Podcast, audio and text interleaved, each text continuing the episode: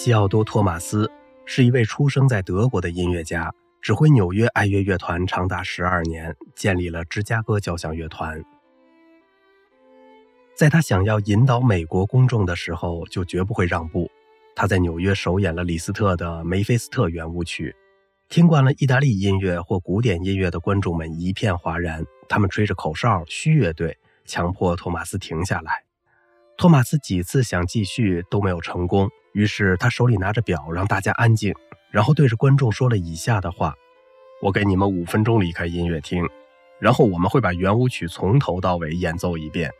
想好好听的就留下来。我要求其他人马上离开，哪怕让我站到凌晨两点钟，我也要达到我的目的。反正有的是时间。”听众们留了下来。一天在芝加哥，我和他走在路上。这时，四个小流氓并肩走过来，占了整个人行道的宽度。很明显，要绕过他们，就得走进泥泞的路上去。可托马斯先生可没有习惯做这种让步，他抬起手臂，朝那四个讨厌鬼直接冲了过去。其中两个被撞到了右边的墙上，另外两个趴到水沟里。